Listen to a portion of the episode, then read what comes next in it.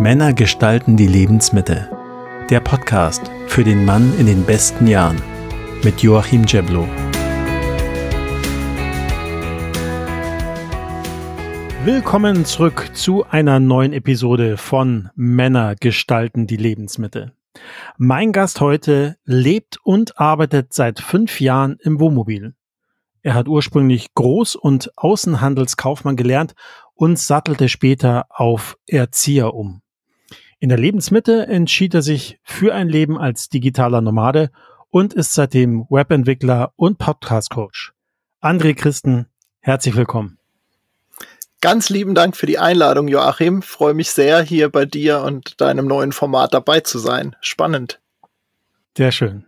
André, gab es einen Punkt in den letzten fünf Jahren, an dem du gespürt hast, die Entscheidung, im Wohnmobil zu leben und zu arbeiten, war genau die richtige? Also diese Punkte gibt es ständig, aber letzten Endes, wo ich es immer besonders intensiv spüre, ist, wenn ich wieder eine Entscheidung treffen darf, die mich spontan irgendwo hinbringt, was ich vor einem halben Jahr vielleicht noch gar nicht gedacht hätte. Also immer wieder spontan aufs Leben, auf die Arbeit, was auch immer da draußen passiert, zu reagieren und reagieren zu können und frei entscheiden zu können, wieder mich neu auszurichten. Das ist, glaube ich, so das, wo ich immer wieder merke, ja, alles richtig gemacht, genau so möchtest du es haben und nicht mehr anders. Ja, sehr schön. Das ist ja auch schon eine ganz schöne Zeit, fünf Jahre. Du mhm. bist Pädagoge und hast mit dem Abschluss ja. der Erzieherschule oder Erzieherakademie einen kometenhaften Aufstieg erlebt. Du wurdest sofort Leiter eines großen Kindergartens mit fünf Gruppen, hast 20 Mitarbeiterinnen und 120 Kinder gehabt. 15 Jahre hast du in dem Beruf gearbeitet und bist dann in einen Burnout gerutscht. Von einem Tag auf den anderen hast du gesagt, ich mache diesen Job nicht mehr. Und hast dich dann mit Mitte 40 selbstständig gemacht und entschieden, digitaler Nomade zu werden, also was ganz anderes zu machen. Das kann von außen betrachtet wie eine Flucht aussehen. War es das? Es war keine Flucht, aber natürlich ist immer so ein Stück weit, ja, spielt das irgendwie mit rein. Aber vielleicht um den Unterschied zu erklären, ich habe nach zehn Jahren Erzieherdasein, habe ich den Job gewechselt und bin zu einem anderen Träger gegangen. Und das war tatsächlich Flucht. Ich wollte bei dem alten Träger nicht mehr sein und habe dann ja fluchtartig das Haus verlassen, relativ schnell auch und habe den Träger gewechselt. Und dieses Mal war es aber so, dass es nicht Flucht vom Erzieherdasein war oder irgendwie jobmäßig oder so oder, oder privat auch, sondern dass es wirklich so ein Hinzu war. Ich wollte mich verändern. Ich wollte einen anderen Lebensabschnitt starten. Also das war, ja, da, da war die Motivation war einfach eine andere als fünf Jahre zuvor. Mhm. Aber der Knackpunkt war schon, dass du gesagt hast, ich, ich möchte diesen Beruf ja, als also das, Erzieher das war für nicht mich mehr machen. An dem Tag, als ich zu meinem Chef bin und gesagt habe, ich gehe jetzt nach Hause, ich kann nicht mehr, es geht nicht mehr, habe ich ihm auch gleichzeitig gesagt, ich komme auch nicht wieder. Besetzt die Stelle neu. Das ist ja immer so eine Sache, ne? wenn jemand lange krank ist, wann kann ich die Stelle neu besetzen? Ne? Nur mit Vertretungsleuten oder wie auch immer. Und gerade in so einer leitenden Funktion fand ich für mich, habe ich auch die Verantwortung, da grünes Licht zu geben und zu sagen, so, so sieht's bei mir aus und nicht anders. Und das erste, was er mich fragte damals war, wie kann ich dich unterstützen? Wie kann ich dir helfen, damit du da gut rauskommst? Also es war ein tolles Miteinander, aber wie gesagt, ich war von Anfang an auch sehr mhm. klar und habe gesagt, ich möchte nicht wiederkommen in diesen Job. Das ist mir einfach zu viel. Ich habe mich da aufgerieben und da spielten eben verschiedenste Dinge rein. Und deshalb war ich da für mich so klar und das bereue ich auch keinen Tag. Viele, viele, viele Menschen in meinem Umfeld, eigentlich alle, mhm. haben nur den Kopf geschüttelt und gesagt, lass, lass dir doch die Tür offen und ne, so, wie man das halt so sagt und macht. Nee, für mich war das ganz wichtig, auch das klar zu haben für mich im Kopf. Ich gehe dann nicht wieder hin. Um dann auch, sag ich mal, die Genesung einzuleiten, ne? Um dann auch zu sagen, okay, ich kümmere mich jetzt erstmal darum, dass ich wieder auf die Beine komme und habe nicht so im Hinterkopf, ich muss da wieder zurück in diesen Beruf. Genau. Mhm. Also das war, am Anfang hatte ich ja schon auch noch die Idee, pädagogisch zu wirken, mich selbstständig zu machen, auf diese Art und Weise. Aber es war klar, ich will nicht mehr in einer Einrichtung arbeiten und die nicht mehr diesen 9-to-5-Job machen letztendlich. Mhm. Und trotzdem, du hast die Arbeit mit Kindern geliebt. Ja. Ja. Also äh, Jani Neugebauer vom Gründungszentrum 50 Plus, die ich in der Episode 4 bei mir hatte, die würde über dich sagen, dass du ein Menschenmensch bist, also einer, der Menschen liebt und gerne mit ihnen arbeitet. Jetzt bist du Webdeveloper, kümmerst dich um HTML-Seiten, um Webshops, um Podcasts deiner Kunden, lebst und arbeitest alleine. Das ist ein großer Unterschied. Wie bringst du das zusammen?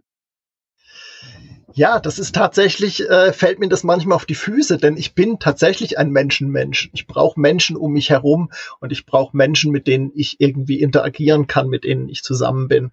Und ich versuche natürlich möglichst viel Kontakte auch online zu halten, um sie dann im wirklichen Leben dann auch tatsächlich wieder nutzen hört sich jetzt so doof an, aber äh, mich wiederzutreffen mit diesen Menschen. Und so sind viele Freundschaften über viele Jahre und über viele Kilometer auch erhalten geblieben. Ich habe schon mal den Break gemacht, als ich von Süddeutschland nach Norddeutschland zog. Da sind auch viele vermeintliche Freundschaften auf der Strecke geblieben, aber die wirklichen Freundschaften, die sind geblieben, auch damals schon. Ich habe dann über 20 Jahre an der Nordsee gelebt und die Freundschaften, die sind nach wie vor sehr innig, die ich noch in meinem ursprünglichen Heimatort im Süden Deutschlands habe. Das ist so, ich, ich brauche Menschen und deshalb brauche ich auch immer wieder Breaks, wo ich nicht alleine bin, wo ich mit Menschen wirklich offline auch zusammen bin. Ja, live treffen. Vermisst du trotzdem die Arbeit mit Kindern und mit Eltern nicht so ein bisschen? Ist, oder sagst du, nein, es ist abgeschlossen, das war eine Zeit vorbei?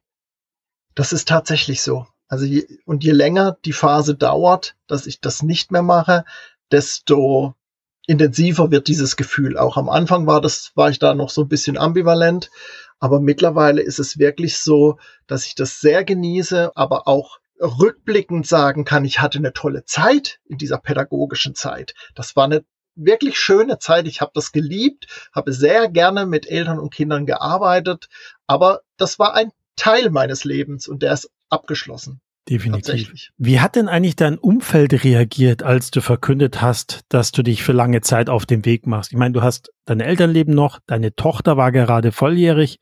Wie haben die das aufgefasst?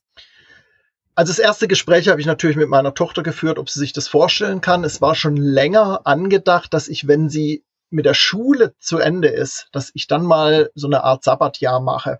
Das wäre bei meinem damaligen Arbeitgeber auch möglich gewesen. Irgendwie hätten wir das hinbekommen. Insofern war die Idee des länger Reisens nicht ganz neu für alle. Aber natürlich in der Situation, ich war ja dann schon, als ich das entschieden habe, war ich schon über ein Jahr zu Hause, habe mich weitergebildet und dann habe ich das entschieden. Und das erste Gespräch war eben mit meiner Tochter, die dann, wie du das gesagt hast, damals volljährig war und noch ein Jahr bis zum Abitur hatte. Und sie hat zu mir gesagt, und das jedes Mal, wenn ich das erzähle, habe ich Gänsehaut, du hast dich jetzt 18 Jahre um mich gekümmert, jetzt bist du mal dran. Also das war so ihr erster Satz und das war einfach, ja, war ein Traum. Und danach war klar, jetzt kannst du los. Alle anderen sind mir in Anführungszeichen egal. Ich muss das machen für mich. Und wichtig war, dass meine Tochter damit leben kann. Und es war natürlich nicht geplant von Anfang an, dass es so lange dauern wird. Ich habe immer gesagt, ich probiere das ein Jahr, ich ziehe das ein Jahr durch. Irgendwie muss das klappen können für ein Jahr. Und dann sehen wir weiter. Es war dann relativ schnell klar in den ersten Monaten, dass es wohl länger dauern wird als ein Jahr, äh, weil es relativ gut geklappt hat alles und mir das sehr gut ging damit, mhm. mit dieser Art des Lebens. Also du hast dich entschieden, du hast den Segen deiner Tochter bekommen, was furchtbar süß ist. Und wie war der weitere Prozess? Du musstest ja dann deine Sachen verkaufen, deine Möbel bis zum Auszug aus der Wohnung. Das war sicher viel Arbeit, aber wahrscheinlich auch emotional nicht so einfach, kann ich mir vorstellen. Es war wahnsinnig viel Arbeit. Äh, der Mensch ist Jäger und Sammler und ich bin da auch ein gutes Exemplar dafür immer gewesen. Und ich glaube, für ein Wohnmobil habe ich immer noch viel Zeug mit. Ich bin schon da viel besser geworden, aber ich habe trotzdem bin, bin ich nach wie vor Jäger und Sammler. Und das ist tatsächlich so gewesen, dass ich ein halbes Jahr bevor ich ausgezogen bin oder bevor ich losgezogen bin, habe ich meine Wohnung bereits gekündigt. Auch wieder so ein Schritt für mich, wie dem Chef zu sagen, ich komme nicht wieder, dem Vermieter zu sagen, jetzt ist Schluss, in einem halben Jahr ziehe ich aus. Ich brauche dieses, diesen leichten Druck von außen, den ich mir dann selbst auferlege. Klar hätte ich wieder eine Wohnung gefunden oder bei ihm noch zwei Monate vorher wieder sagen können, du, ich bleib doch noch oder was weiß ich, alles anders. Aber das war für mich eben wichtig, das so zu unterschreiben und die Kündigung abzugeben. Und dann ging es eben los, dass ich entrüppelt habe, verkauft habe, verschenkt habe. Und da war es tatsächlich so, dass das, klar, bei manchen Teilen war das ein bisschen emotional belegt. Aber bei den allermeisten Dingen hat es mir eine unheimliche Freude gemacht, dass neue Menschen diese Sachen nutzen können und das abholen. Und bei jedem Ding, was über die Schwelle ging, war das für mich so ein inneres Fest und ich konnte natürlich damit ja auch meine Reisekasse immer wieder aufbessern. Das war schon schön und das hat mich tatsächlich kaum belastet. Also bei ein paar einzelnen Stücken, klar, da hängt man dann dran. Ganz, ganz wenige einzelne Stücke, wie zum Beispiel ein paar Kristallgläser von meiner Oma, die sind auch auf dem Dachboden eingelagert. so, aber äh, das sind wirklich die allerwenigsten Dinge. Und insofern war das eher für mich befreiend, weil ja auch eine Last wegfällt. Ich muss mich um dieses Ding, was über die Haustürschwelle geht, nicht mehr kümmern und eben eine Bereicherung für meine Reisekasse. Mhm. Da sind wir jetzt schon beim Thema. Also digitaler Nomade zu sein heißt, auf Besitz zu verzichten. Du hast noch ein paar Erinnerungsstücke, hast du gerade gesagt, die lagern bei deiner Familie. Wie fühlt sich das an, wenig zu besitzen? Super gut. Also ich vermisse nichts, weil letztendlich die Dinge, die ich brauche, die habe ich hier mit. Und wenn ich mal irgendwas nicht habe, wo ich denke, ah, das, das hättest du jetzt in der Wohnung vielleicht noch da oder so, es finden sich immer Mittel und Wege, dass man dann trotzdem irgendwie das geregelt bekommt. Mir fällt jetzt gerade kein Beispiel ein, aber das sind so Dinge, die sich dann im Laufe der Jahre auch verändert haben. Und ich bin immer wieder dabei, meine paar Schränke, die ich hier drin habe im Wohnmobil, auszumisten und wieder durchzugucken. Gerade bei Klamotten ist das auch sowas.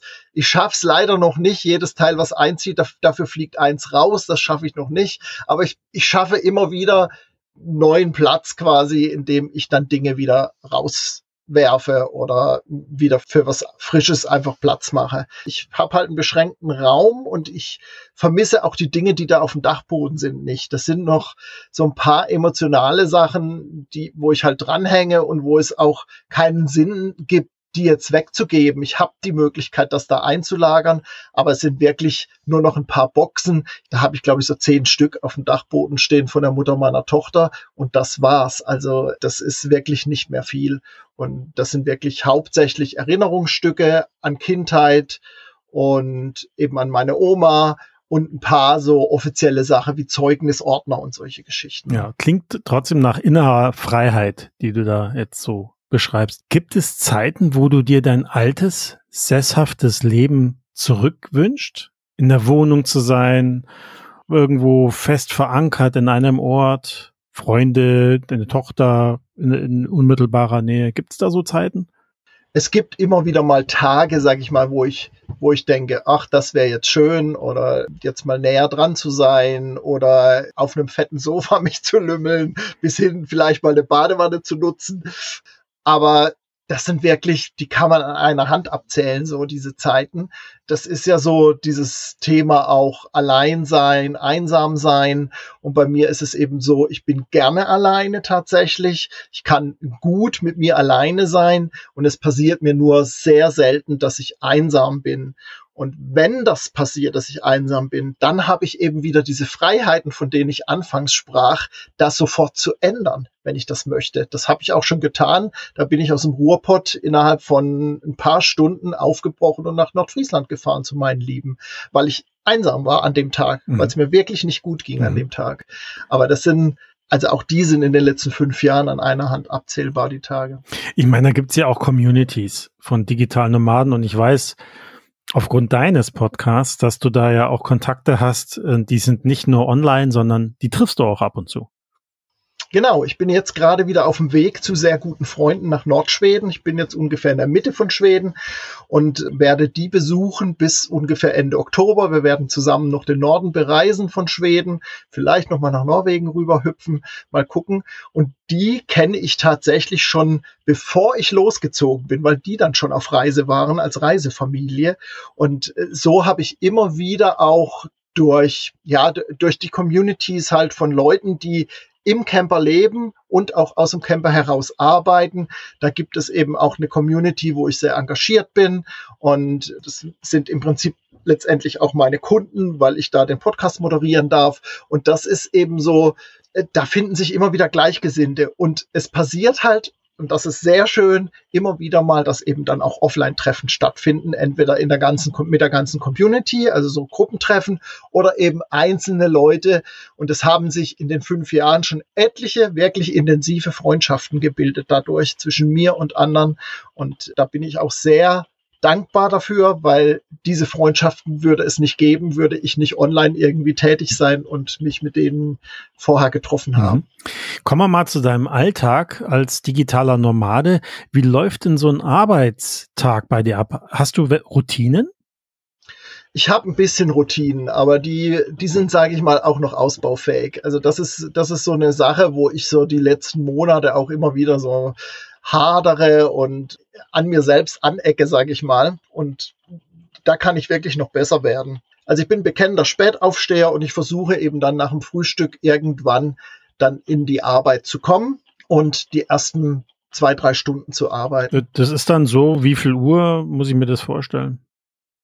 Zwischen, zwischen 12 und 15, 16 Uhr, mhm. so um den Dreh. Und da versuche ich so ein Arbeitsfenster einzubauen. Das mache ich aber auch sehr individuell, natürlich nach Arbeitsanfall, logisch, aber eben auch nach Situation vor Ort. Also wenn ich einen super schönen Tag habe und es ist super warm oder ich möchte irgendwas besichtigen oder eine Wanderung machen, dann mache ich das auch mal in dieser Zeit. Und dafür arbeite ich dann abends bis um 10, 11, 12. Also ich bin auch so ein Nachtmensch. Ich gehe selten vor Mitternacht zu Bett und ich arbeite auch sehr gerne, sage ich mal, zwischen 18 und 24 Uhr das ist auch so eine Zeit, wo ich wirklich sehr produktiv auch bin, habe ich gemerkt, wo auch mein Biorhythmus nochmal Fahrt aufnimmt. Ich habe ja all die Jahre gegen meinen Biorhythmus gearbeitet. Okay, das, ist, das verstehe ich. Äh, und das ist eben auch so eine Freiheit, die ich mir nicht mehr nehmen lassen möchte. Es gibt aber auch Tage, wo ich um 10 schon ein Kundenmeeting habe. Diese Tage gibt's auch, sind aber wirklich wenig, weil ich auch meine Kunden dahin erzogen habe. Und die wissen eben auch, dass ich, dass ich gerne ausschlafe und dann machen wir halt ein Meeting erst mittags oder nachmittags, je nachdem. Dafür biete ich auch Meetings abends um acht an. Das wissen einige Kunden auch sehr zu schätzen, weil die halt nur die Webseiten für ein Side-Business zum Beispiel haben oder für ein Hobbyprojekt oder sowas und sind dann froh, dass sie tagsüber ganz normal arbeiten können und abends mit mir dann an ihrer Webseite Veränderungen vornehmen mhm. können.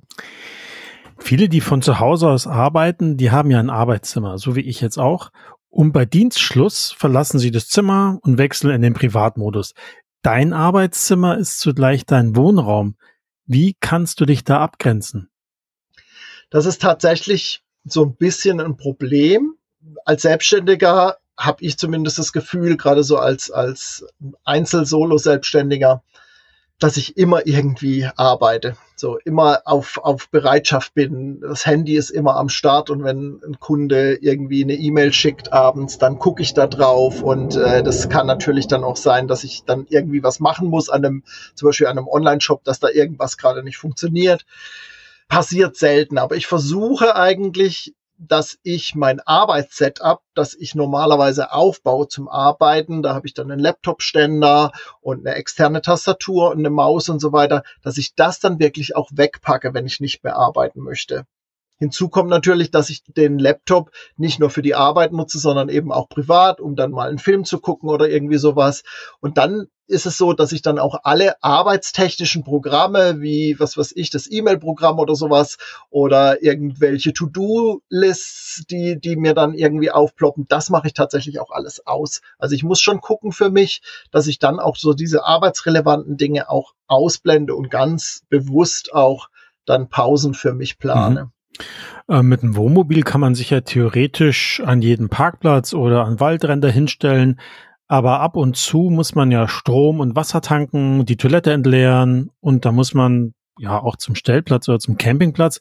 Wie oft parkst du frei und wie oft übernachtest du auf einem ja, Campingplatz oder anderen versorgten Stellplatz? Das ist auch ein bisschen abhängig, in welcher Gegend, in welchem, welcher Region ich gerade unterwegs bin. Das kommt hin und wieder auch mal vor, dass ich nur einmal im Monat auf einem Stellplatz oder auf einem offiziellen Campingplatz bin. Es kann aber auch sein, dass ich in einer Region bin, wo es halt schwierig ist und wo ich dann wirklich ein, zweimal die Woche sogar auf einem Platz bin.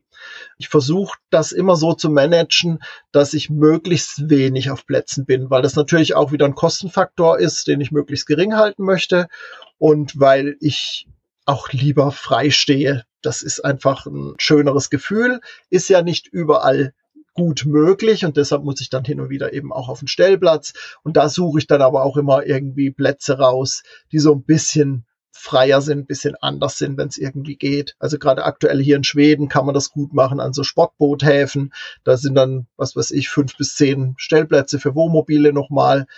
Strom bin ich völlig autark, also da muss es schon wirklich tagelang richtig schlechtes Wetter sein, dass ich keinen nicht genug Strom über mein Solar reinbekomme und Wasser kriegt man eben auch mal an der Tankstelle aufgefüllt oder dass man an den Stellplatz fährt und nur fair und entsorgt. Mhm. Ne? Du machst ja auch Videokonferenzen und arbeitest an Webseiten, da brauchst du ein stabiles Netz. Ne? Ähm, auf Campingplätzen, da bist du selten da gibt's manchmal WLAN, das mehr oder weniger gut ist. Wie machst du das, wenn du frei parkst? Wie löst du dieses Problem mit dem Netz? Ich habe am Anfang, als ich losgezogen bin, das immer so gemacht, dass ich mir in jedem Land, wo ich war, eine Prepaid-SIM-Karte geholt habe und dann meistens übers Internet wieder aufladen konnte oder manchmal musste ich in irgendwelche Shops und wieder Volumen, Datenvolumen nachkaufen, dass man dann so Coupons bekommen hat. Mittlerweile ist es so, dass ich über zwei Jahre, ja, über zwei Jahre jetzt schon einen großen Vertrag habe bei einem großen deutschen Mobilfunkanbieter, der mir erlaubt, in sämtlichen EU-Ländern und Länder, die im EWR-Raum sind, also wie Norwegen, Schweiz und so weiter, komplett for free Internet zu nutzen. Das heißt, ich habe eine Flatrate in der gesamten EU und das ist natürlich schon sehr, sehr komfortabel. Es ist auch teuer, aber für, für mich im Prinzip die einzige große Ausgabe, die ich dienstlich habe. Und ähm, das ist einfach mein Arbeitswerkzeug und das das funktioniert sehr gut.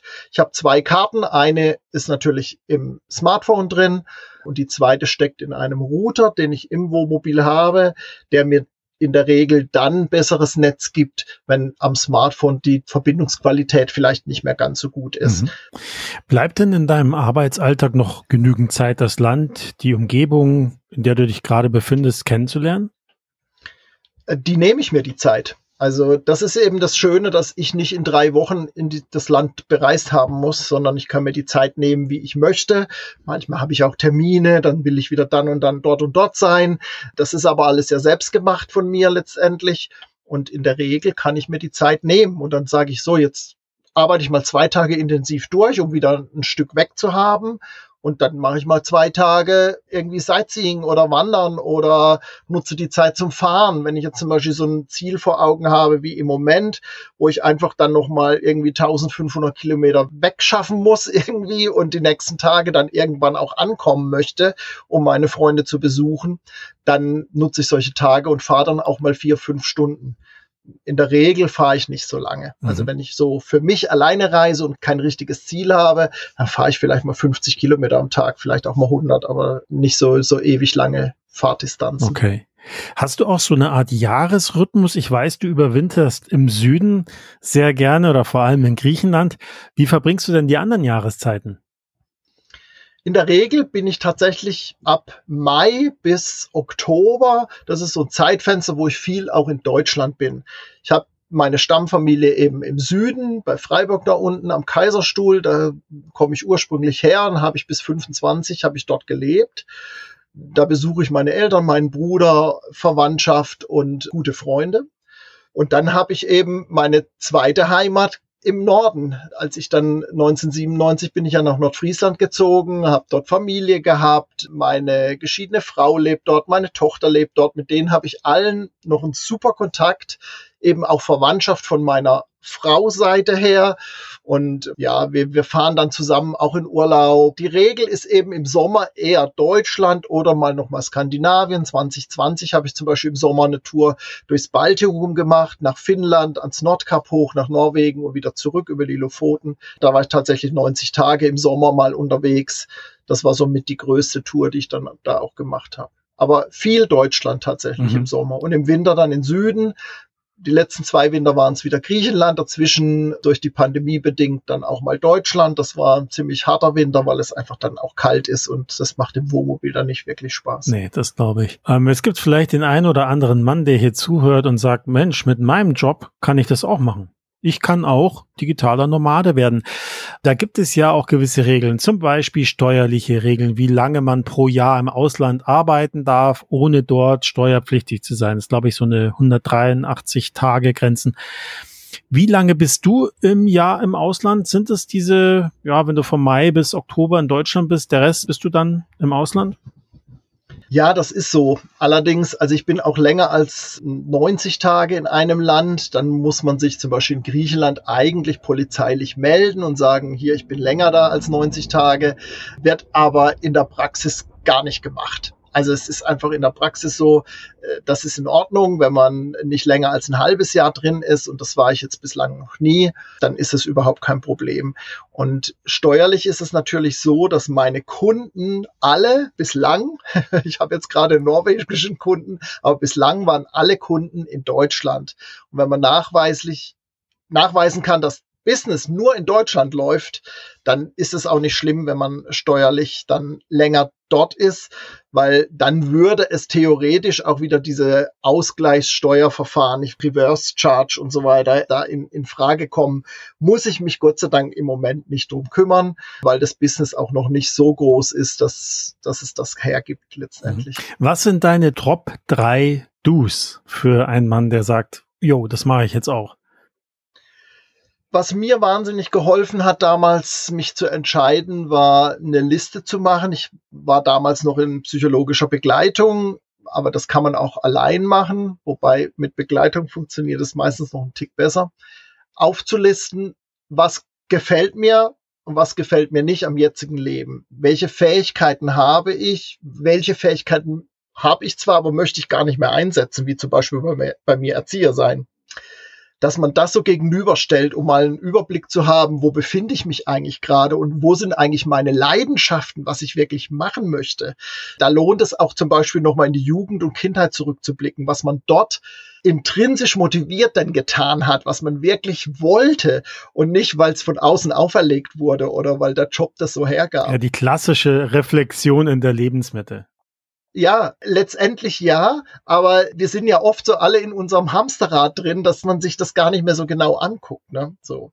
Aber das kann ich nur jedem empfehlen und wenn man das von außen so ein bisschen begleiten lässt, funktioniert das noch ein bisschen besser, habe ich das Gefühl. Dann finde ich immer wichtig, den ersten Schritt zu machen. So Hashtag einfach machen. Losgehen, weil du musst einen Schritt machen. Du kannst das zerdenken und überlegen und machen und tun, aber bevor du nicht wirklich was veränderst, wird nichts passieren, weil das ist ja alles nur in deinem Kopf drin. Also es muss wirklich auch eine Veränderung vollzogen werden, damit da irgendein Prozess in Gang gebracht wird. Und dieses Losgehen kann noch so klein sein. Man muss ja nicht gleich ins Wohnmobil ziehen oder äh, ne, so oder den Job kündigen, sondern einfach kleine Dinge verändern und versuchen, das Leben wirklich zu leben, wo man sich nachsehnt und wo man wirklich sich selbst auch sieht. Ich glaube, das ist so ein ganz wichtiger Punkt, einfach das zu machen. Und der dritte Punkt wäre für mich noch, sich zu vernetzen mit Menschen, die schon irgendwas in dieser Art und Weise gemacht haben, die schon einen kleinen Schritt voraus sind. Das müssen keine Meilen wieder sein, sondern so kleine Schritte, die schon ein bisschen was getan haben, die schon ein bisschen weiter sind, weil letztendlich, es gibt ja auch, ich weiß gar nicht mehr von wem das ist, umgib dich mit den fünf Menschen, die du sein möchtest, wenn du dich aber immer mit denen umgibst, wo du dich eh schon begibst, dann wirst du nicht anders werden, sondern ja, dann wirst du dich nicht stehen. entwickeln. Dann bleibst du stehen, genau. Und ich glaube, das ist so dieses Netzwerk sich aufzubauen und zu gucken, gucken, wer macht denn schon was, wo für mich so hingehen könnte. Mhm. Das ist ganz wichtig. Don'ts? Tu das ja nicht. Gibt's da was? Tu das ja nicht. Bleib nicht stehen. Beweg dich. Mhm. Du hast ja selbst einen Podcast, das habe ich vorher schon kurz erwähnt. André talkt anderswo und gibst hier Einblicke in dein tägliches Leben. Der kommt auch täglich raus. Aber nicht nur. Was erfährt der Hörer bei dir noch? Ich habe im Prinzip vier Kategorien. Die erste Kategorie sind so diese Reisegeschichten, sage ich mal im Groben, die mich gerade im Moment bewegen, was gerade aktuell los ist, wie was ich plane an Reisen, aber auch wenn mir mal irgendwie was quer sitzt, dann erzähle ich darüber auch, so meine meine Meinung zu irgendeinem Thema. Dann ist die zweite Kategorie sind Interviews, wo ich andere Menschen interviewe, die auch schon irgendwas Mutiges oder Wahnsinniges gemacht haben. Das ist der Untertitel. Sinne, weil so ist, genau so ist der Untertitel zwischen Mut und Wahnsinn. Und das rührt daher, dass viele Menschen zu mir gesagt haben, immer, Mensch, ist aber mutig, was du machst. Und ich habe immer gesagt, ja, aber ich bin auch ein bisschen wahnsinnig dabei. Ne? So, das ist die Mischung. Und solche Menschen interviewe ich eben, die irgendwas gemacht haben, was weiß ich, ausgewandert sind nach Schweden oder mit dem Fahrrad 10.000 Kilometer geradelt oder sonst irgendwie sowas. Das ist die zweite Kategorie. Und die dritte Kategorie, das sind meine Lebenswegfolgen, wo ich wirklich von der Kindheit an bis ins jetzige Leben dann auch meinen Weg erzähle mit wirklich auch tiefgehenden Geschichten. Und da sind wir fast in der Jetztzeit noch nicht ganz, aber fast. Also bald ist es soweit. dass sich das überschneidet. Und da bin ich dann schon am überlegen, wie das Format sich vielleicht verändern wird. Und das vierte, das hast du im Prinzip schon genannt, das ist der sogenannte Podlog, also aus Podcast und Logbuch zusammengefasst, die Wortschöpfung. Und der Podlog ist eben ein Daily-Format, wo ich jeden Tag um so drei Minuten herum kurz erzähle, was ich an diesem Tag erlebt habe, welche Herausforderungen ich gerade hatte und wie es weitergeht. Das ist, äh, ist als Idee entstanden, als Ka Adventskalender letztes Jahr im Dezember.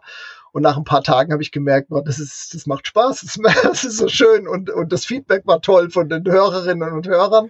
Und da habe ich gesagt, das mache ich jetzt weiter. Und ich glaube, wir sind jetzt bei Folge 250 oder sowas vom Podlog. Also es hört sich auch wirklich, das kann man schnell hören, das ist flüssig, das ist super interessant, also kann ich auch nur jedem empfehlen. Du willst ja auch dein Danke. Wissen nicht nur über dein Podcast, also über dein Leben als digitaler Nomade in deinem Podcast weitergeben, sondern künftig auch in Veranstaltungen. Was ist das für ein Projekt und wann geht's los?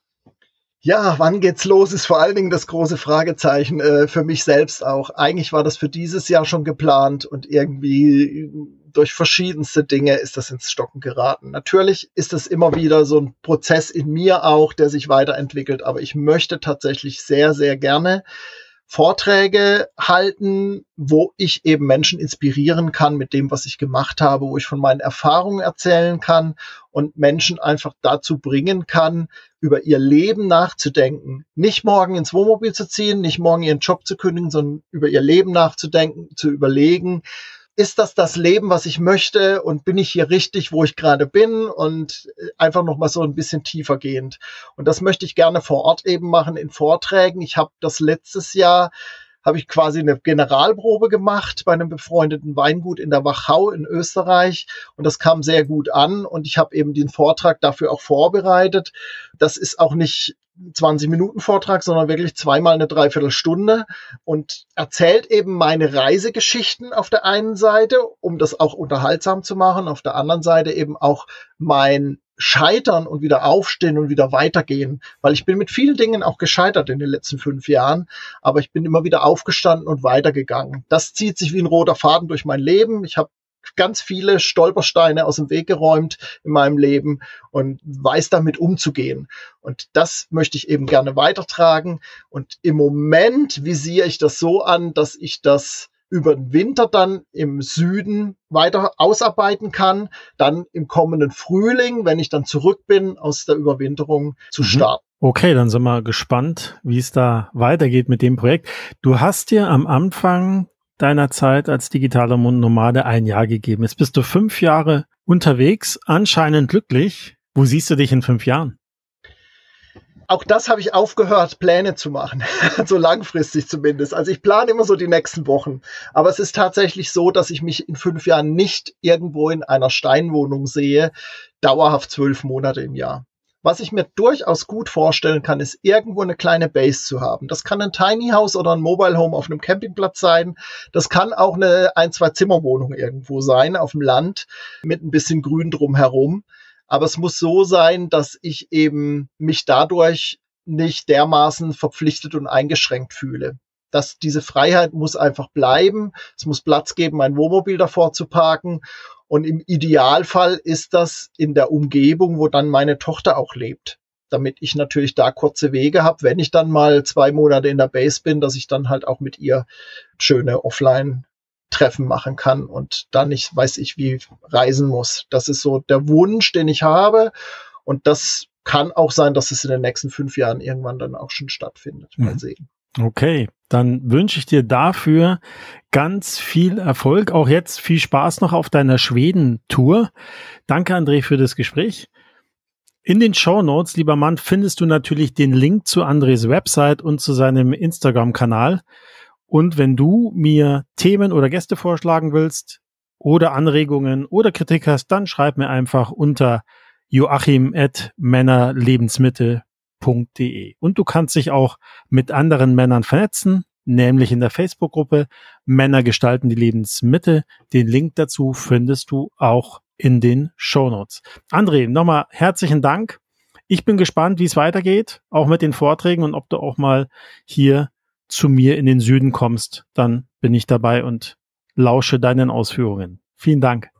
Ich danke dir nochmal für das ganz tolle Gespräch. Es sind ja auch immer wieder Fragen wo ich dann wieder dran wachse und überlegen muss und so weiter. Also hat mir wirklich sehr viel Spaß gemacht. Prima. Vielen Dank. Dann sage ich Tschüss, Servus und Baba. Bis zum nächsten Mal. Wir hören uns. Dein Joachim.